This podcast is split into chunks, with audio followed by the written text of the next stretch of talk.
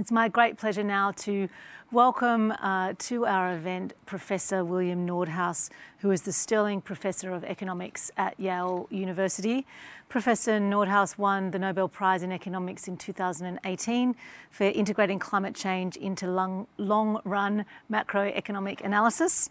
Uh, Professor Nordhaus is going to give us a presentation looking at how corporates can actually make very big changes uh, to their footprint at a very low cost. And then we're going to have a conversation about a number of things, including why it is actually very difficult to get to net zero. So now I'd like to uh, welcome to you Professor Nordhaus. Hello again. Now we can't hear you. I maybe on mute. Hello, Amanda. Hello, Hello Professor Amanda. Nordhaus. There you are. Welcome. There I am, unmuted and ready to go. Good to see you. So I'll hand over to you um, uh, for your presentation, then we'll come back for some questions. Great, thank you very much. Uh, well, what I want to talk about today is uh, what is known as ESG. All of you know about that, environmental, social, corporate uh, governance. And um, it really follows pretty closely on what Dr. Duffy said. It'll, it'll point out some of the dilemmas that when you that you encounter when you get into ESG.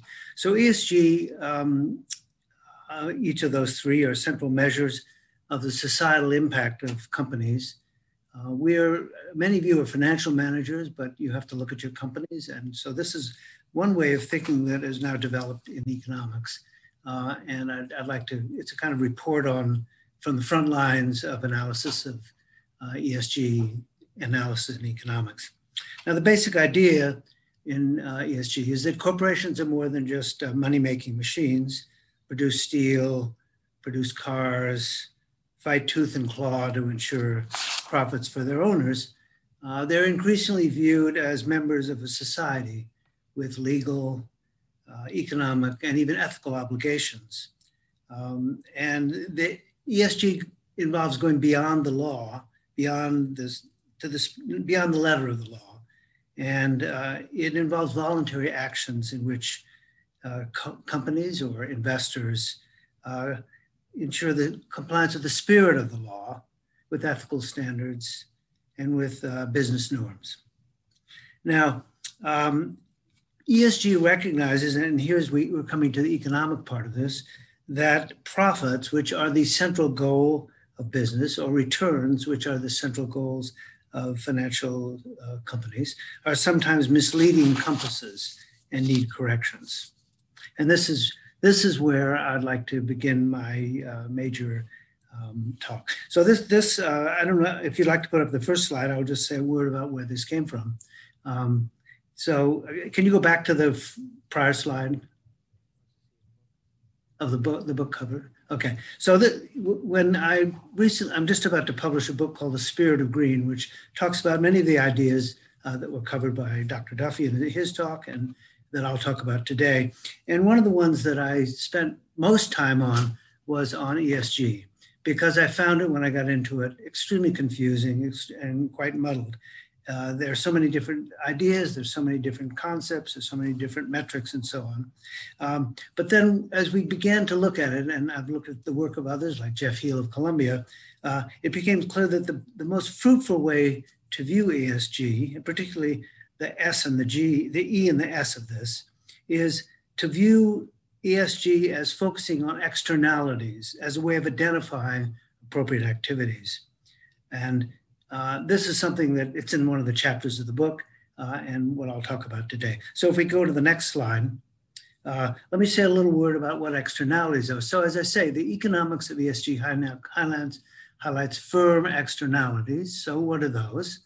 Uh, many of you know them, but if you don't, um, externalities is a technical term from economics, but it's spilled over uh, into other areas. And it's these are activities with harmful spillovers, and the ones where say the firm does not pay for the activity and the harmed are not compensated.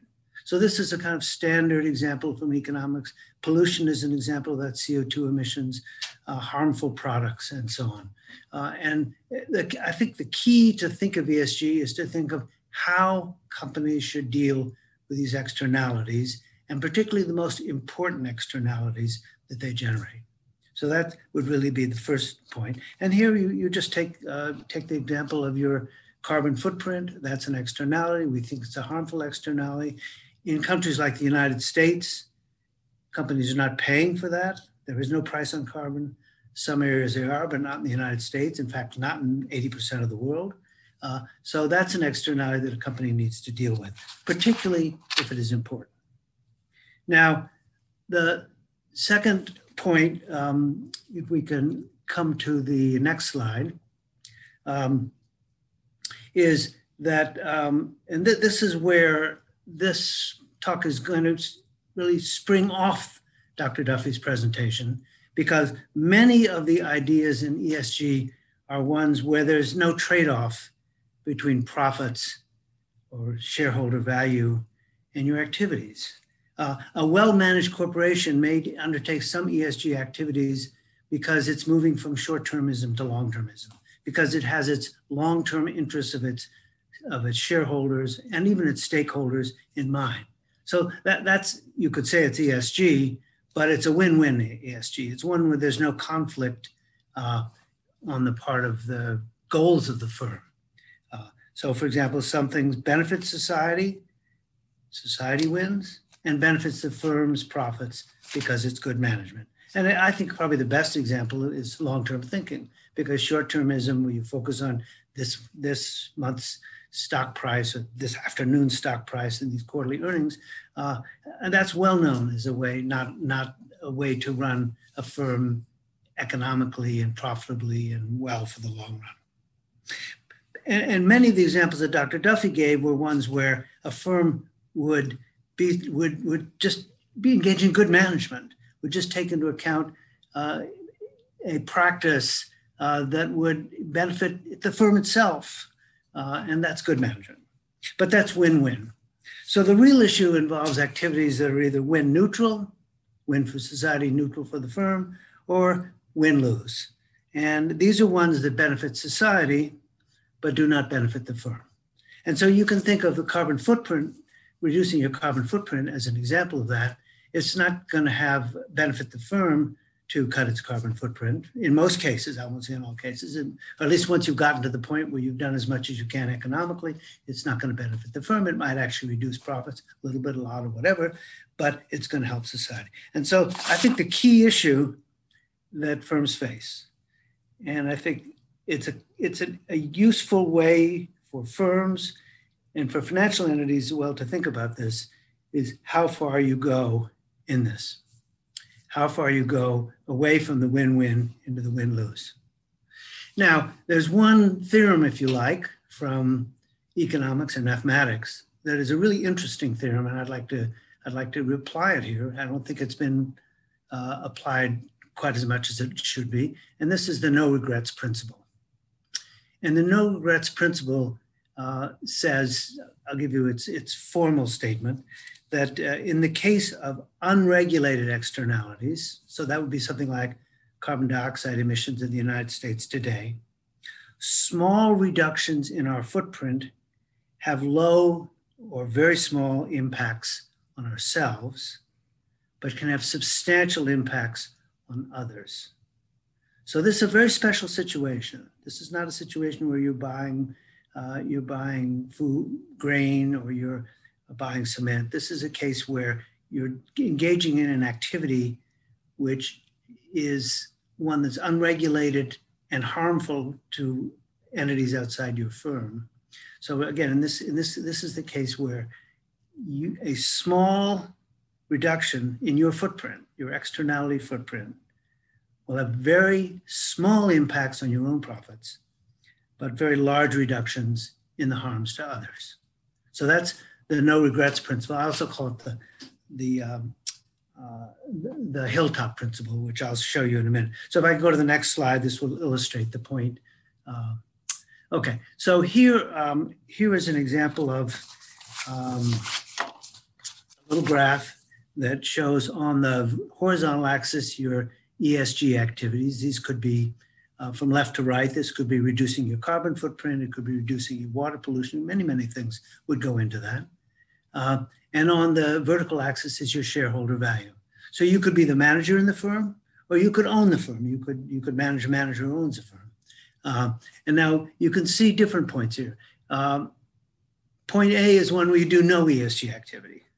So if you move to point B, which is undertake some prudent recycling, or could be a number of things, notice that your shareholder value goes up as your ESG uh, improves. So that's a win-win situation. And those are some of the things Dr. Duffy and other people talk about are just, they're just good management. And You're, you're, you're just not, you're not being a prudent manager if you don't undertake those.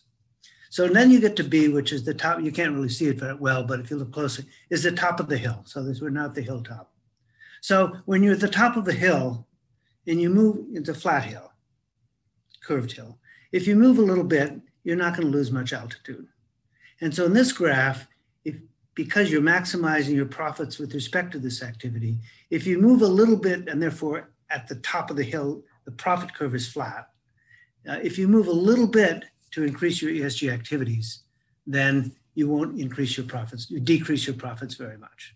And this is the this is the no regrets principle. You can undertake modest activities in ESG or other areas to reduce your externality at very low cost. Now, you can't just go forever because that, that curve sometimes begins, at some point begins to bend down very sharply. And if you go to D, then you might be in trouble and you might uh, uh, get have a shareholder revolt. But if you move from B to C, you can, you can have social benefits and at the same time uh, not really have any major impact on your profits. I'll just give you one example of that, which is uh, an intuitive one. But if you think of this is a household one, not a corporate one, but it applies in the corporation.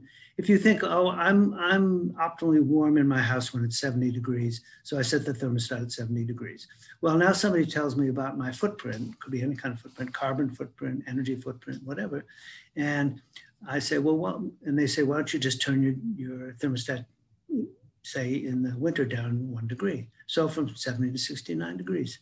Well, I won't even feel the difference of this one degree, but it actually will make a substantial difference in my energy output, and my energy use. So that's a very simple example, home, example of this principle. All right, um, so let me just wrap up then. Again, I want to say there, there are really two key points. Uh, the modern economic theory of ESG. Uh, first is the analytical core of modern ESG thinking is to manage a firm's externalities. These are harmful effects. They're not sufficiently regulated by law. And I think much of the confusion regarding ESG can be clarified if we focus on the externality aspects of ESG. And secondly, there's this no regrets principle, which is to remember that we can make substantial contributions to reducing our footprint at very, very low cost and it's it's uh, it's not a big it's not like a, a charitable contribution where it's a dollar for dollar reduction. In the ESG type of activities with externalities it's a small it's a win for society at small cost to the firms. Okay I think I'll wrap it up there. And that that's a, kind of a new view of uh, ESG from the economic corner of the world. Uh, and if you want to read more about it in May you can read about it in a spirit of green Okay, thank you, Amanda. All right, thank you very much, Professor, for, for outlining that. I, I want to have a, a, little bit more of a conversation around this no regrets policy and, and you know, bearing in mind that, again, that our audience is predominantly asset owners, but also some fund managers. So from their point of view, as owners of companies, what, is the, what does this mean for them? How do they get the company to move from B to C and not too far down the curve to D? Where, where, to, you know, at that sweet spot, if you like, from moving from, from B to C, what what's the best activity for them to how, how should they best engage with companies and push them um, to to reduce their their footprint at as you say this low or no cost? Yeah.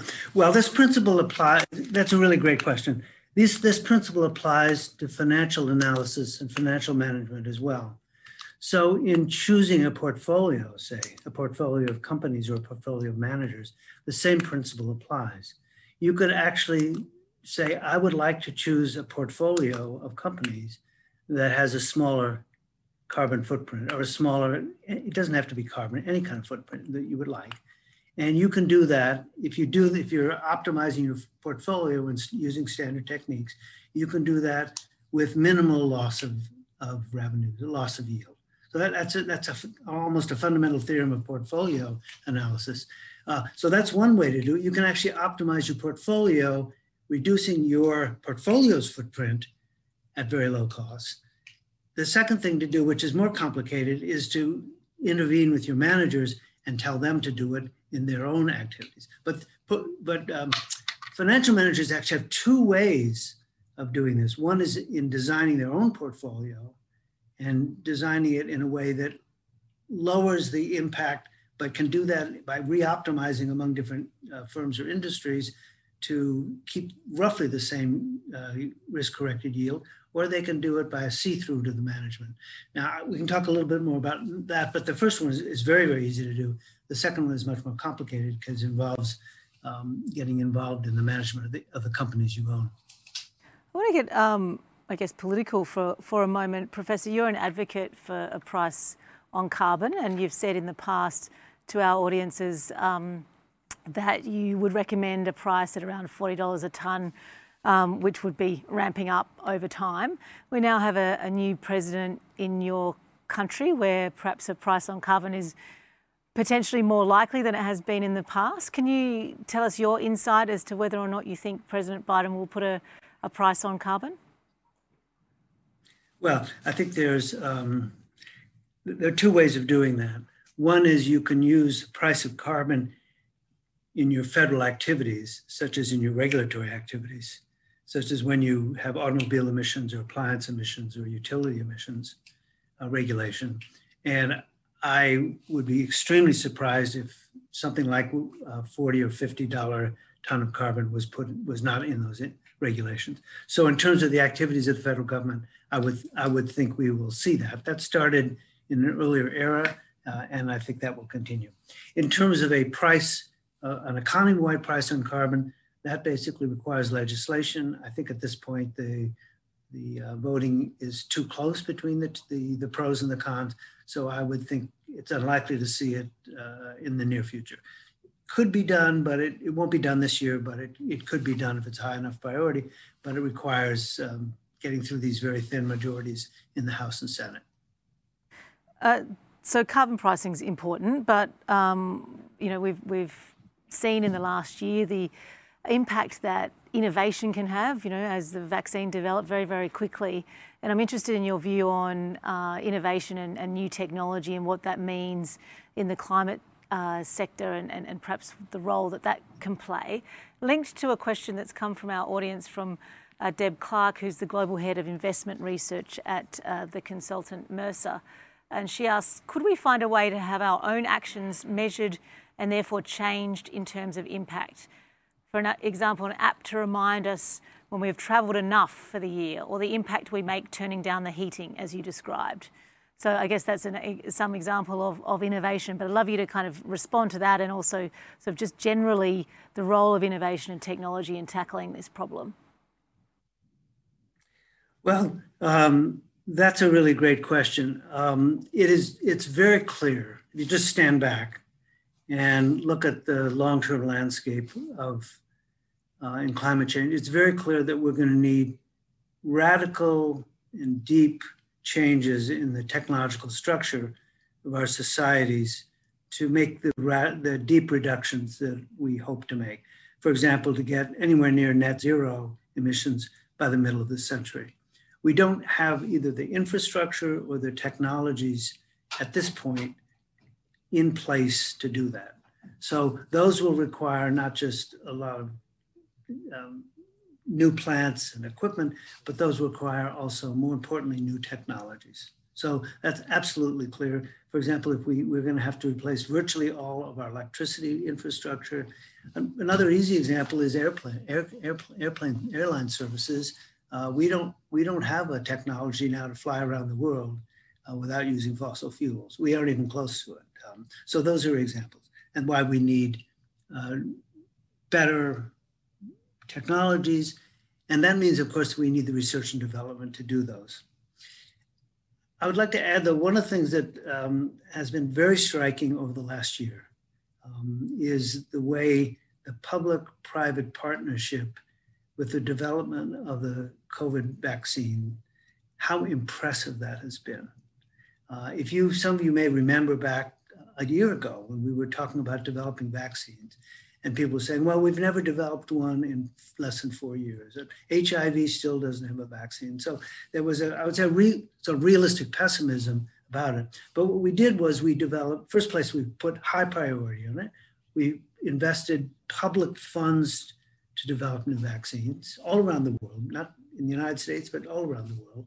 And then we used some new tools to to incentivize research and development in vaccines in this case, such as the pre-purchase agreements. Those are used in the military, but are very seldom used in the civilian part of the, of the sector. So what we've seen is really, I think it's just an extraordinary uh, development in the technological field. And I, I, I, when I, as I look back on that over the last year, can we take some of the insights there and apply them to climate change, to the necessity to develop new technologies, new low carbon technologies? I think the answer is yes. And I think that should be one of our uh, high priorities in the years to come.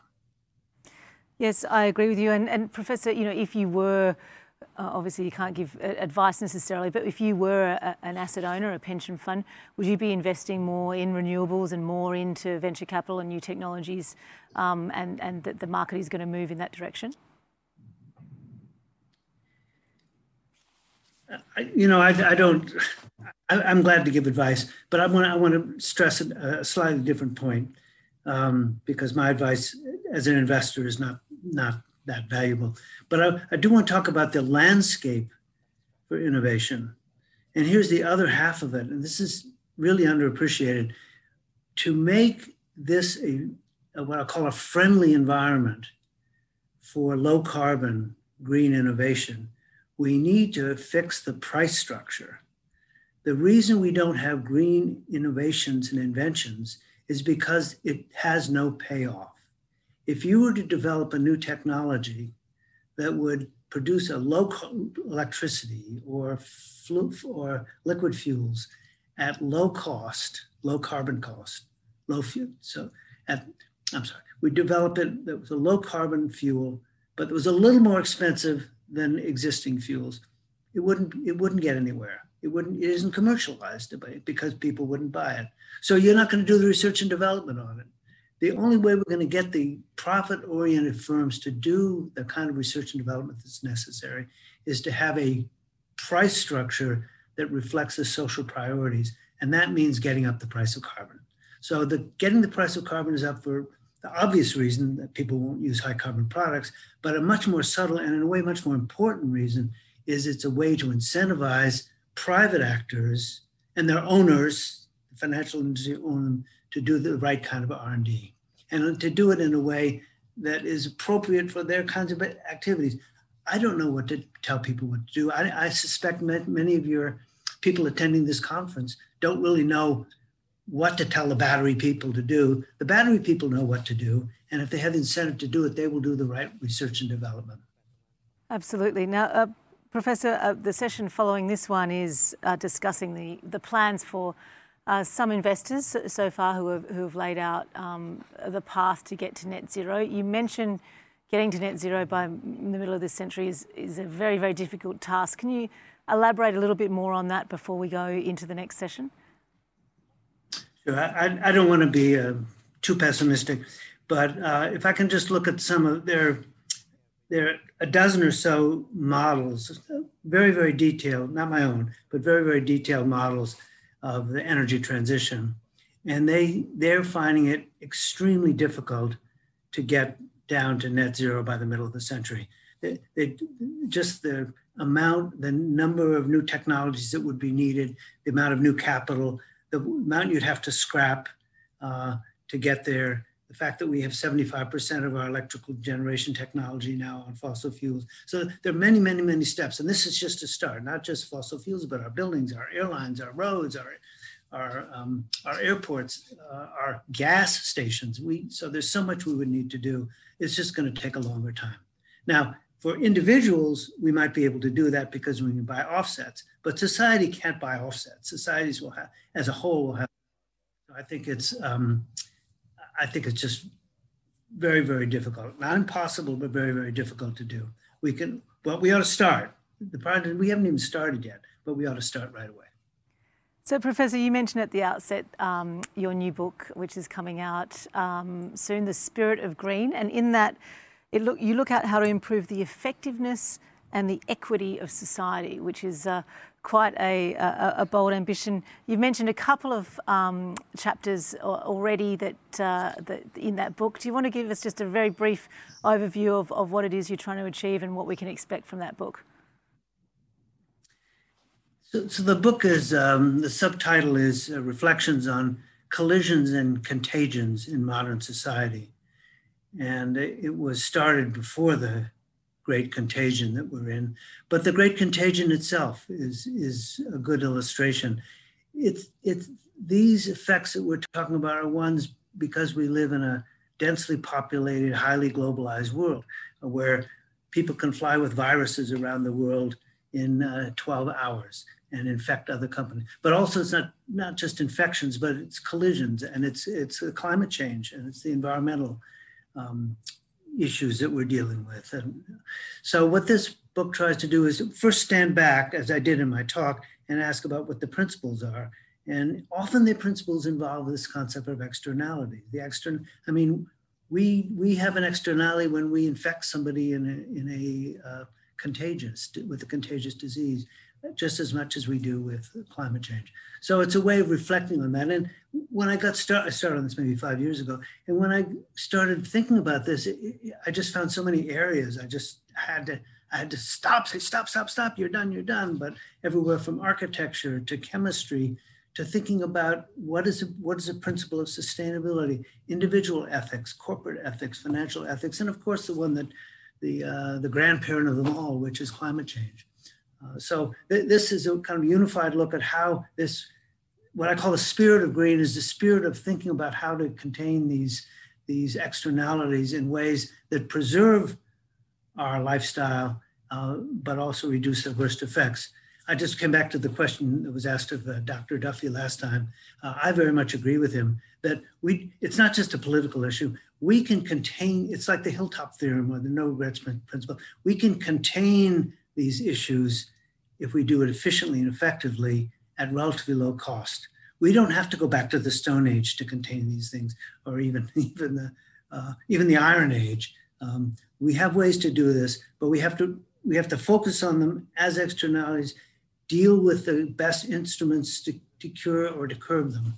Um, and it's like the way to curb a, uh, if you take a pandemic, it's a beautiful example. You don't curb a pandemic by everybody just holding up in their house and never going out and never seeing anybody. Well, that'll do it. But a much better way is to develop vaccines. Uh, and that's so vaccine, we want to vaccinate ourselves against some of these issues. That's, that's the approach I'd like to take.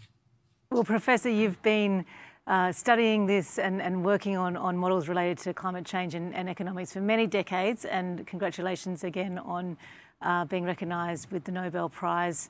Uh, look forward to your book coming out and thank you again very much for um, addressing our audience here today.